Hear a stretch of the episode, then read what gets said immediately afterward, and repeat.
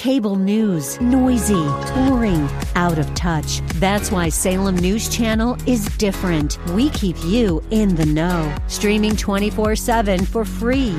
Home to the greatest collection of conservative voices like Dennis Prager, Jay Sekulow, Mike Gallagher, and more. Salem News Channel is unfiltered and unapologetic. Watch anytime, on any screen, at snc.tv and Local Now Channel 525. Hello, and welcome to In the Word, a ministry of Calvary Chapel of Orlando.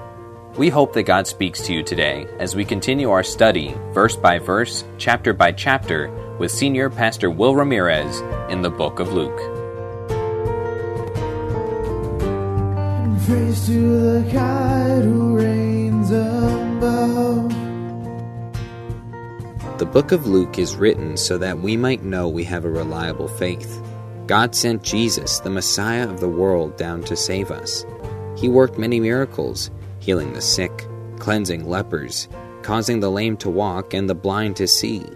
Many demons were cast out in his name. Jesus sent out his disciples to preach the good news of repentance, for people to turn away from their sin and prideful arrogance, thinking that they could save themselves, and turn to God, humbly acknowledging He is the only way to true life and freedom. Last we saw that Jesus entered the house of Martha and Mary, but Jesus tells her to put things in proper priority. We join Pastor Will in Luke chapter 10, verse 42. And so Jesus, in verse 42, he points out how to fix it. He says to her, Martha, one thing, in contrast to this priority you have that's causing anxiety and an outward agitation, one thing is needful. And then he pauses. That word, the colon there means he pauses, he stops. The phrase there, one thing, it means there's a single thing. Remember, she's agitated and she's anxious, and which produces agitation, outward agitation about many things. And, and it's like the Lord looks at all those things and goes, There's only one thing that you lack right now that you need to make a priority in your life. There's an easy fix. All these other things need to go by the wayside. You need to make one thing your number one priority. And then he pauses. Now, why would he pause with that statement? Because the phrase one thing or a single thing should trigger something in Martha's mind. A common rabbinical method of instruction was to quote the first word of a verse or the first word of a section of the scripture while the listeners would then finish it. For example, when Jesus was on the cross and he says, My God, my God, why hast thou forsaken me? That's the first line of a very important psalm. I believe it's Psalm 22. And it's a psalm that talks about how they must prophesize a thousand years before it happens, prophesies the crucifixion of the Messiah. And there he's on the cross going, Eloi, Eloi, lama sabachthani. He's bringing their attention. Why is he quoting Psalm 22? So that they will read through it and look up and see it fulfilled right before their eyes. He's being a good rabbi even as he's dying. And here, Jesus, being a good rabbi again, he says, One thing is what you need, Martha. Where does that one thing come from? Look at Psalm 27. Turn to Psalm 27 with me. Psalm 27 in verse 4. How does it start? One thing. Martha would recognize that phrase. David says, One thing have I desired of the Lord, and that's what I'm going to seek after. What is it? That I may dwell in the house of the Lord all the days of my life. Why? So I can behold the beauty of the Lord and inquire in his temple. David said, That's the single thing. That's the one thing. Now, if we isolate this verse and that's all we talked about, and we move back into Luke 10, this verse would be beautiful. But if we just isolate this verse and don't look at what came before, we miss an important truth. When does David say these words? When he's in a really bad situation. Look at verse 1. David starts out this song by saying, The Lord is my light and my salvation. Whom shall I fear? The Lord is the strength of my life. Of whom shall I be afraid? When the wicked, even mine enemies and my foes, they came upon me to eat up my flesh, they stumbled and fell. I don't know about you, but I don't know of any human being that wants to eat me for breakfast today. I didn't wake up today and, and, and you know, have a text going, You're mine, Ramirez. I'm going to devour you today. I mean, of course, that's what the enemy wants to do, right? He just doesn't send me any text messages. And I ignore, I've already blocked his number, so. David was in a bad situation. It was things were dark. He needed rescuing. He didn't have enough strength to handle that situation. He goes, "But you know what? When they came against me, they wanted to eat me alive." He goes, "They stumbled and fell. The Lord took care of me. They didn't succeed. They didn't succeed at all."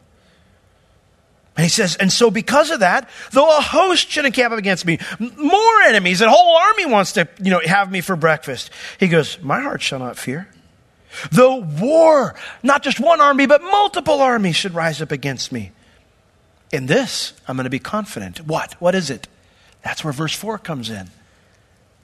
He says, In this thing, I'm going to find my security. In this thing, I'm going to trust in. This is the thing. What does David desire most in his worst situations?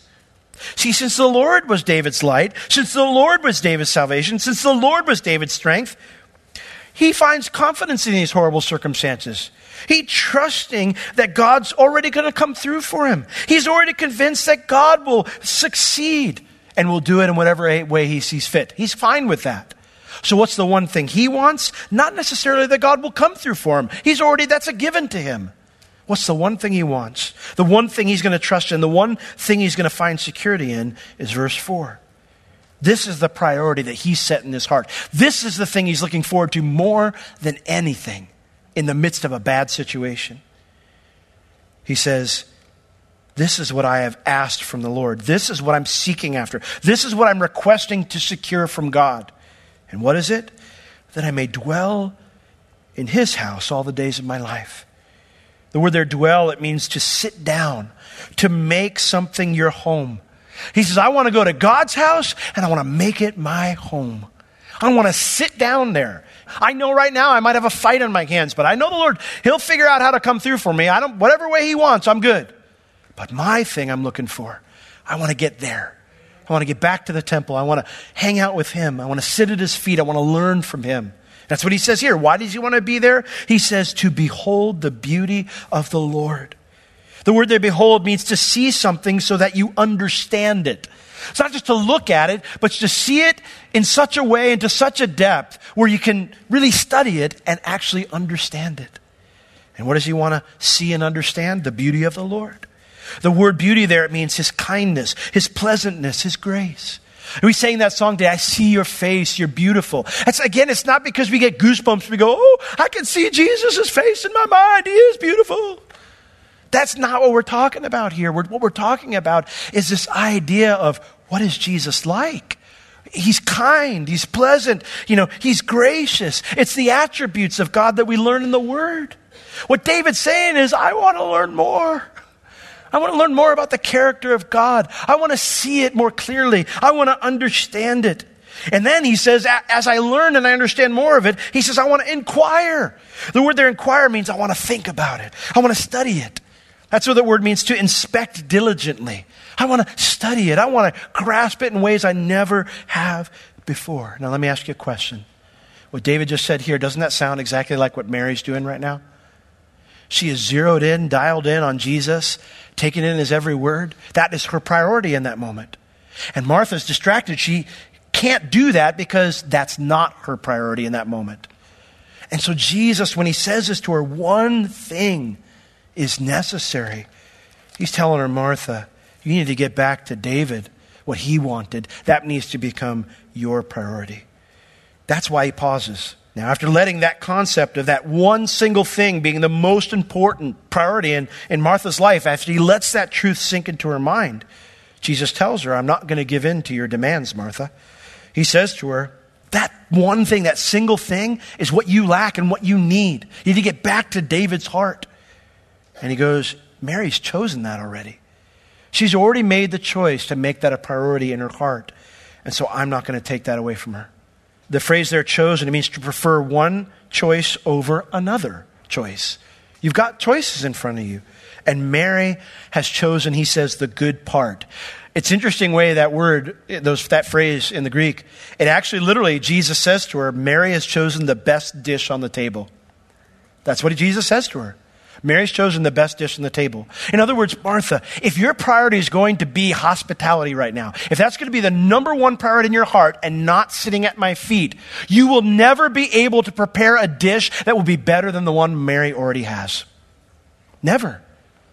You will always come up short in trying to fulfill that priority, which means you will always experience anxiety, which means you will always be outwardly agitated. So, Martha, you need to make this the new priority in your life spending time with me, learning about me. Mary has already made that decision.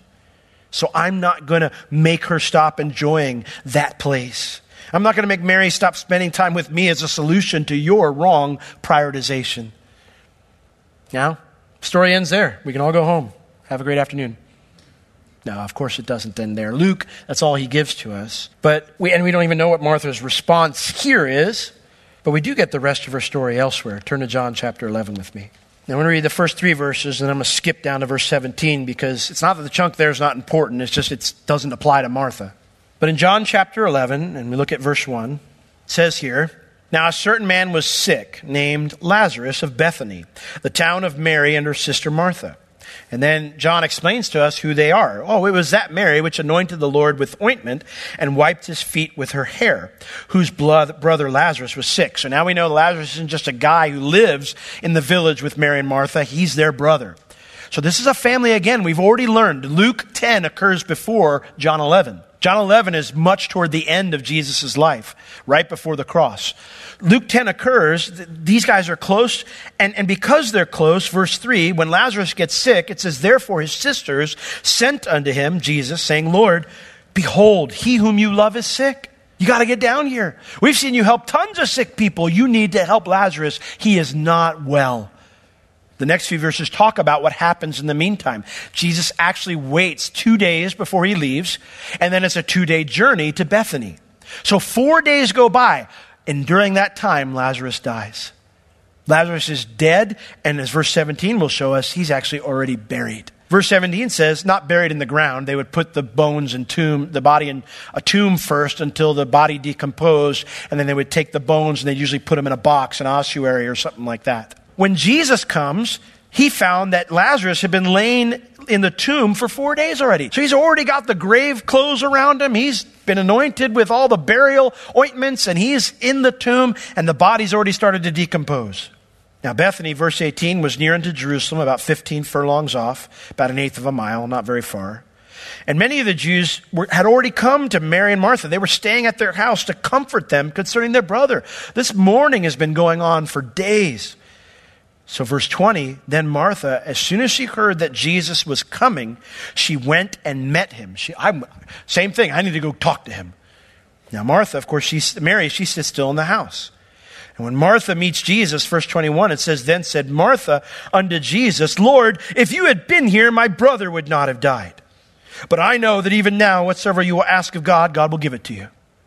Can I ask you a question? Has Martha changed her tune at all? Sounds pretty similar to chapter 10 of Luke, doesn't it? Lord, you messed up again, but it's okay. I've got a solution. I know you. I've watched you ask God. I've watched you ask your father for anything. I've seen you raise people from the dead. I know you can bring my brother back. So you ask, you take care of this, and you can fix the mess you made. Now you might be saying, that's a little harsh, Will. I mean, her brother just died. Come on, give her a break. But I want you to think back to Psalm 27. David is threatened with his own life. He's in the same boat as Martha is a tragedy, a trial, a difficulty. But he has an entirely different reaction.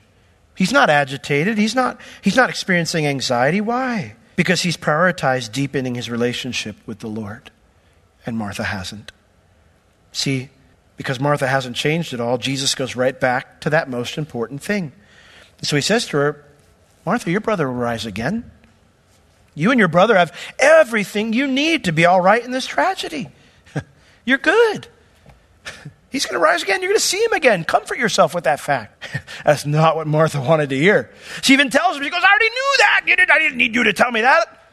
I know my brother shall rise again in the resurrection of the last day. That's not what I asked. That's not what I told you you needed to do.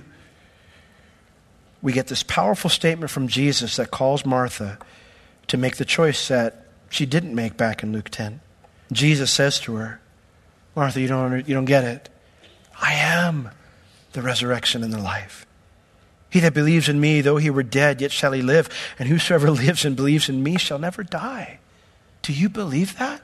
Do you believe that I'm everything you need? Do you believe that if you make me the top priority, knowing me and being in me the top priority, that all will be fine? This time, Martha does change her priority. Look at verse 27. She says unto him, Yes, Lord. Then she pauses. she says, I do believe you're the Christ, the Son of God, which should come into the world. And when she had finally said that, she finally came to terms with that, that Jesus was enough, that being at his feet, hearing what he had to say, the words that he would speak to her were enough for her. Look at her reaction now. She went her way. She was all right. Now, and she called her sister Mary. She didn't make a big stink. She calls her sister Mary secretly, saying, Hey, the master's here, and he's asking for you. How do I know Martha's different? Well, look at John 12 when we see her again. And this is a very similar story to Luke 10 with all, all the negative parts. Chapter 12 of John, beginning in verse 1. John 12, verse 1. And then six days before the Passover, Jesus came to Bethany where Lazarus was lived, which had was one of that which had been dead, but whom was raised from the dead. And there they made him a supper. And what's Martha doing? She served. But what's missing this time? No complaining, no anxiety, no outward agitation. She's just serving. And a similar circumstance occurs. Lazarus is one of them that sat at the table with him. And then in that time period, Mary, she stopped serving if she was helping. And she took a pound of ointment of spikenard, very costly, and anointed the feet of Jesus and wiped his feet with her hair. And the house was filled with the odor of the anointment. Now, someone else gets irritated at this time. It's Judas, because he's never come to that place where Jesus and sitting at his feet was enough for him. But we find that Martha's happy just to serve this time. Everything is finally in its proper order, proper priorities. Now, I bring this up because when I teach a message like this, I'm frequently asked, okay, Pastor Will, so I'm just supposed to, you know, ignore my career, ignore my family, and, you know, grab my Bible and go into a cave just to spend time with Jesus all the time. Is that what you're saying? Nothing else should be important to me. No, no, no, that's not what I'm saying. Look at Martha. She's still serving here. It's not that doing a good job at hospitality is a bad thing. It's just that it must be secondary in priority to spending time with Jesus, to seeing him more clearly to understanding Him better. I don't need to leave my job to do that. I don't need to ignore my family to do that. I just need to prioritize my heart correctly. All right? As we close, I want to read a scripture to you because this idea of one thing is picked up by another rabbi, a rabbi named Saul of Tarsus. And let's turn to Philippians chapter 3. Because here we are, and what David said and what Jesus proclaimed to Martha has not changed. Because we find here what's the burning passion and the goal of Saul of Tarsus, who becomes Paul the Apostle. Well, Paul, writing to the Philippians here in chapter 3, he is warning them about false teachers. And particularly, he calls them the mutilation. In other words, they just want to circumcise people, they just want to cut skin off people in sensitive places. He, he says that's not what makes you spiritual. He says that's not what, what you need. He says instead, you need something else. And so he tells them, you know, we are the circumcision, verse 3, Philippians chapter 3. He says, We are the circumcision which worship God in the Spirit. It's not just, we're not just doing rituals that don't actually mean anything in our hearts. He goes, We worship God in the Spirit from the heart. And we rejoice in Christ Jesus, and we don't have any confidence in our flesh. I'm not thinking to myself, hey man, I've been circumcised. I'm going to heaven. I don't, doesn't matter what else I do. He says, No, no, no. If that happens, you're just in pain. Doesn't help you spiritually. We don't have any confidence in our own righteousness. But then he says this, though I might also have confidence in the flesh. Not many people can. Most people might look at their lives and go, wow, man, I'm, I am not a good person. Saul goes, you know, I had a lot of things I could look at that were going good. He says, and if any man thinks that he has whereof he might trust in his flesh, I'm better. Any human being out there, they think they're good, I'm better than they were. And he explains why.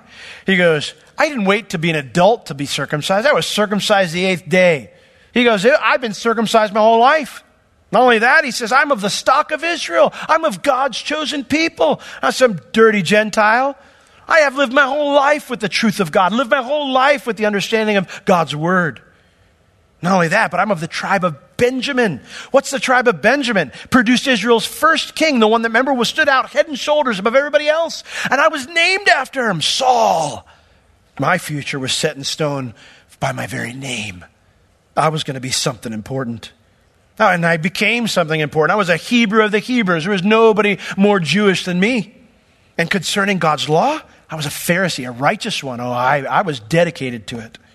Concerning passion for it, oh man, I persecuted the church. I killed Christians because of my own idea of righteousness. And touching the righteousness with the Jews found in the law, how they thought they were righteous, he goes, You couldn't get me on anything. I was blameless. You could look at my life, you wouldn't find a speck of dirt. But verse 7, he says, What things were gained to me, all those accomplishments, those I counted loss for Christ. All of it worthless to know Christ. Yea, doubtless, and I count all things but loss, any other accomplishment but loss for the excellency, the thing that's better than everything else. And what is it? Knowing Christ Jesus, my Lord. For whom I have actually, he says, suffered the loss of all things. All those old positions, all those old, the way people used to view me, it's all shot. They don't view me that way anymore. Do you know what? I count them but dung, rubbish, trash, in order that I might win Christ and that I might be found in him. Not be found as, as someone who stands above the crowd by everybody else, but that I might be found in Christ. Not having my own righteousness, which is of the law, but that which is through the faith of Christ. In other words, by faith in Christ, the righteousness which is, comes from God by my faith in Christ. What else, he says? Not only is it his righteousness, you know, that's what's important to me, but my goal is to know him, that I may know him the power of his resurrection, all his power in my life, and also the fellowship of his sufferings. He goes, I want to be as much like Jesus as I can be. I want to know Jesus intimately. So much so, even being made conformable unto his death. And this is my new goal. That if by any means I might attain unto the resurrection of the dead. He goes, I'm not there yet. Not as though I had already attained. Either we're already perfect, but I pursue after. If that I may apprehend that for which Christ apprehended me. Jesus grabbed hold of me to know him intimately, and I'm not there yet, so I keep pressing in to lay hold of what he laid hold of me for. Brethren, I do not count myself to have apprehended, but what is the next word? There's that phrase again, isn't it? One thing I do. I forget those things which are behind me, all those accolades, all those other priorities, and I reach forth unto those things which are in front of me before. And I press towards the mark for the prize of the high calling of God in Christ Jesus. And what is that? To know Him in the power of His resurrection, the fellowship of His sufferings. To know Him. What Mary did, what David longed for. That's where the priority needs to be. Not to be recognized as spiritual, not to be recognized as, as you know, successful. Let us therefore, now here's the, the exhortation to us. Verse 15, let us therefore, as many as be mature, if you're a mature Christian, think like this and if in anything you be otherwise, you think differently, God shall reveal even this unto you. I've done enough. he goes, God will, God will help you figure it out that you need to change, just like He helped Martha. So this morning, I would ask you as the worship team comes up, are you anxious and agitated often? Are you always upset at people because they're not recognizing you or you know, they're not doing their part or whatever? You know, are you always just anxious and, and, and outwardly agitated because things aren't going the way you want them to? Then let me follow up that question with a more helpful one. Are you lacking what's most important in your life? You know, Martha was anxious and agitated because she had made the choice to ignore that most important thing, while Mary had made a choice to prioritize it. And if your priority is recognition or accomplishment or success or any of those things, you're going to be anxious. You're going to be agitated. And so I ask you this morning as we close do you need to reprioritize? Today would be a good day to do it. Amen? Let's all stand. Lord, we thank you so much that these believers, these sisters in the Lord, were put on display for us so we could learn. We thank you, Lord, for your servant David, your servant Paul, who communicated the correct priority that we're supposed to have for us by example. And Lord, we want to make that our, our priority today in our hearts, knowing you, the most important thing. Lord, we want to be faithful at our jobs, we want to be faithful with our families, faithful in our communities, but Lord, we want to prioritize and make sure this is the most important thing. Sitting at your feet, getting to know you better, studying about you, and falling more in love with you. So, Lord, today, as my dear brothers and sisters are maybe recommitting things or maybe for the first time making that the priority in their heart, would you fill them with your spirit that they might be able to live it out? And we ask these things in Jesus' name. Amen. The first and foremost priority of our lives should be Jesus. Time spent with Him in His Word, time spent in prayer. It is never a waste to spend ourselves, our energy, time, and effort for Jesus. It is the one thing that will actually bring us true joy, peace, and freedom. But we buckle and falter. We busy our lives with things that are self serving, or make excuses for why we don't give any time for the Lord. Time with Him is so important. We make time for the things that are most important to us. Let Jesus be of that much value to our lives that we long to just sit at His feet daily. If you have any spiritual or physical needs, please contact us. We would love to pray for you and assist you in any way we can. You can reach us at Calvary Chapel Orlando at 407 523 0800 during our office hours Tuesday through Friday, 9 a.m. to 4 p.m. This has been In the Word with Pastor Will, a ministry of Calvary Chapel of Orlando. You can listen to all of Pastor Will's sermons and find other valuable resources online at www.calvarychapelorlando.com or on the Calvary Chapel Orlando app, available on iTunes and Google Play. Thank you for joining us today. We will see you next time as we continue to learn, walk, and live in the Word.